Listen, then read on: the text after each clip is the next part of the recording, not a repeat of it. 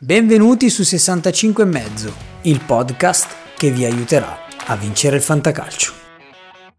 Ho bisogno di un consiglio, eh, non so chi mettere. Ripletta il venerdì sera e poi perdo per mezzo punto. Andiamo avanti così, andiamo avanti così, andiamo avanti così. Ma smettila che hai vinto, smettila. Smettila. Classifiche, statistiche, consigli, commenti, formazione, avvisi, infortuni. Sai cosa? Dovresti farci una... un programma su sta roba che fai.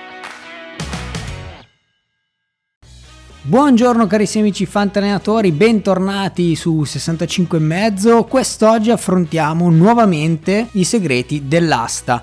Nuovamente perché già l'anno scorso nella precedente stagione avevamo fatto una puntata proprio riguardante i segreti, le strategie basilari per affrontare un'asta di fantacalcio. Quest'anno riprendiamo lo stesso tema, il link poi della puntata vecchia lo metterò in descrizione, ma ci concentreremo invece che sulle strategie basilari, sulle strategie per quest'anno, perché come ben sapete quest'anno c'è un mondiale in mezzo al fantacalcio, in mezzo alla stagione di calcio, di Serie A e di tutto il resto del mondo. Come dovremo comportarci? Cambia effettivamente le cose direttamente dall'asto o cambia solamente le cose durante la stagione? Siamo qui per scoprirlo e farci dei ragionamenti sopra. Partiamo da un punto fondamentale, ci saranno due fantacalcio, quello premondiale e quello postmondiale. Nella puntata del finale di stagione addirittura avevo proposto e ipotizzato l'idea di fare due campionati, uno di apertura e uno di chiusura. Proprio perché penso che ci saranno protagonisti diversi, dinamiche diverse, il comportamento delle squadre, degli allenatori, delle società sarà completamente diverso tra la prima metà di stagione e la seconda metà perché nella prima metà ci sarà il mondiale. I giocatori saranno concentrati verso il mondiale. Questo non vuol dire, attenzione, non facciamo il classico pensiero, ah si risparmierà per il mondiale. No, sono dei professionisti, giocheranno al massimo, ma il mondiale è comunque un pensiero. Prendiamo il caso di Pogba, si è infortunato, fosse stata una stagione normale, probabilmente sarebbe già operato. Per giocare il mondiale sta aspettando. Un altro elemento legato proprio sempre alla forma dei giocatori è la preparazione atletica avere un mondiale al centro della stagione non è mai avvenuto, quindi anche i preparatori atletici e eh, la preparazione atletica che i giocatori sono abituati a portare avanti nel corso di una stagione sarà differente. Magari anche in preparazione del mondiale, evitare di arrivare al mondiale cotti, evitare di arrivare al mondiale con degli acciacchi cercare di arrivare alla seconda metà di stagione dopo il mondiale ancora in forma. Quindi uno degli elementi da prendere in considerazione potrebbe essere la partenza sprint delle squadre medio-piccole. Solitamente, capita spesso, ci sono delle squadre che sfruttano la prima parte di stagione per mettere fieno in cascina, salvarsi fondamentalmente, ottenere quei 40 punti o avvicinarsi molto, per poi vivere una seconda metà di stagione molto più tranquilla. Il calendario fitto, il turnover, la sicura presenza di giocatori importanti al mondiale porterà le squadre piccole ad ottenere probabilmente ipotizzo più punti rispetto a quanti già ne guadagnano solitamente nella prima metà di stagione. Quindi potrebbe essere un'idea, una strategia, puntare su alcuni giocatori delle medio-piccole nella prima metà di stagione essendo però consapevoli poi di doverli sbolognare o comunque cercare di lasciarli andare per la seconda metà. Quindi non riempitevi la rosa di quinti, sesti, settimi slot, però qualcuno in più magari quest'anno si può anche valutare di prenderlo proprio per sfruttare questa prima metà di stagione. Allora mi prendo tutti gli italiani che tanto non vanno al mondiale. Ecco, questa è la strategia più in hype della stagione fantacalcistica 22-23.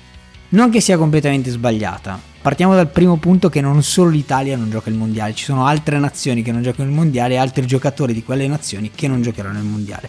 Quindi può essere una strategia prendere giocatori che non giocano nel mondiale. Però se non giocano nel mondiale potrebbe essere l'Italia è un caso a parte, che non siano dei top player. Quindi ritorniamo un pochino a quel discorso di un attimo fa in cui prendiamo dei quinti, settimi, ottavi slot. Come dicevamo un attimo fa, riempirsi la rosa di questi giocatori non conviene, ma non conviene a lungo termine, cioè a un certo punto se hai una squadra al settimo slot arriverai settimo, cioè matematico, no? Che poi non è proprio così, eh, cioè non è matematico. Quando fare l'asta? Eccola qui la classica domanda che ogni anno si ripropone, sempre diversa ma sempre uguale nella sua entità. Quando fare l'asta? Quest'anno il campionato inizia tra una settimana, sono un po' in ritardo con queste puntate, lo ammetto, lo ammetto qui ed ora, ma non lo dirò mai più. Come al solito il mondo si divide in puristi che la vogliono fare assolutamente prima dell'inizio del campionato, quindi la staranno facendo questa settimana, e poi ci sono quelli come me che preferiscono farla al termine del mercato. Quest'anno purtroppo non sono riuscito nelle tre aste che farò a piazzarle tutte dopo la fine del mercato, ce n'è una, quella storica, che verrà effettuata a tre giorni dalla fine del mercato, cioè nei giorni del Condor avremo già fatto le rose, questo mi crea un pochino di tensione. Spero che voi siate riusciti a organizzarla invece proprio alla fine del calciomercato, anche perché visto proprio l'esempio dell'anno scorso in cui Ronaldo è andato via e Lukaku è andato via, alcuni hanno veramente iniziato la stagione con Ronaldo e Lukaku in rosa. Speriamo che quest'anno non succedano cose di questo tipo. È vero però che fare l'asta a seguito del mercato si perdono un bel po' di giornate perché il campionato di Serie A inizia molto presto e si inizia a giocare subito i turni infrasettimanali perché come ben sapete il mondiale occuperà tante giornate che erano invece a disposizione del campionato e quindi in qualche modo queste partite vanno anticipate o posticipate quindi sarà una stagione molto fitta un calendario molto fitto che ci dà un altro indizio su come gestire l'asta. Quanti giocatori in rosa? Sulla quantità dei giocatori in rosa sono abbastanza un purista, mi piace avere 25 giocatori. Però quest'anno, come nell'anno del Covid, forse pensare di ampliare la rosa a una decina di giocatori in più può avere senso. Questo perché ci sarà tanto turnover, quindi ci saranno più giocatori titolari, quindi più sicurezza di andare a giocare tendenzialmente sempre in 11, perché il rischio di turnover pesanti o cambio di gerarchia all'interno della rosa è molto probabile. Altra cosa sono i possibili infortuni. Il mondiale o comunque le competizioni internazionali tendono a essere faticose, importanti e sono in, ripeto, forse l'ho già detto, in mezzo alla stagione e quindi possono avere un impatto forte su giocatori importanti per la vostra rosa avere qualche giocatore in più e quindi diversificare le vostre scelte strategiche può avere un senso. Su chi puntare all'asta? Facciamo una brevissima analisi sui vari reparti, adesso non voglio dividere i slot perché tanto è inutile che vi sciorino i nomi, che in un podcast è difficile proprio vederli, visualizzarli, sentirli, percepirli. Quindi faccio una considerazione generale sugli slot e sui reparti. Il reparto dei portieri ha sempre quelli lì, sono quelli, quegli otto. Tra quegli otto l'anno scorso c'era anche la Lazio che ha deluso tantissimo, tanto che è andata a cambiare completamente i portieri. Io quest'anno comunque la Lazio non la prendo. No. Cioè l'anno scorso abbiamo sofferto troppo. Quindi le dinamiche le vedo molto molto simili a quelle dell'anno scorso. I primi otto si dividono bene, poi puoi decidere se fare tre portieri da seconda fascia. Io non sono quel tipo, non li azzecco mai i portieri, quindi non è una mia strategia, però le strategie sulla porta secondo me non sono cambiate dall'anno scorso. Sui difensori invece c'è da fare una valutazione diversa perché sono andati via tanti big, ce ne sono pochi in giro. Quindi se avete un modificatore importante in difesa potrebbe essere una strategia investire sulla difesa, andarci giù pesante, comprare 3 top su 4 e chiuderla lì. Centrocampo lascerei un po' perdere perché anche a centrocampo è cambiata un po' la questione, ci sono pochi big o comunque i big che ci sono, che ci sono sempre, l'anno scorso hanno floppato, non sono andati bene. Trovare il centrocampista top che ti cambia la stagione è diventato molto difficile.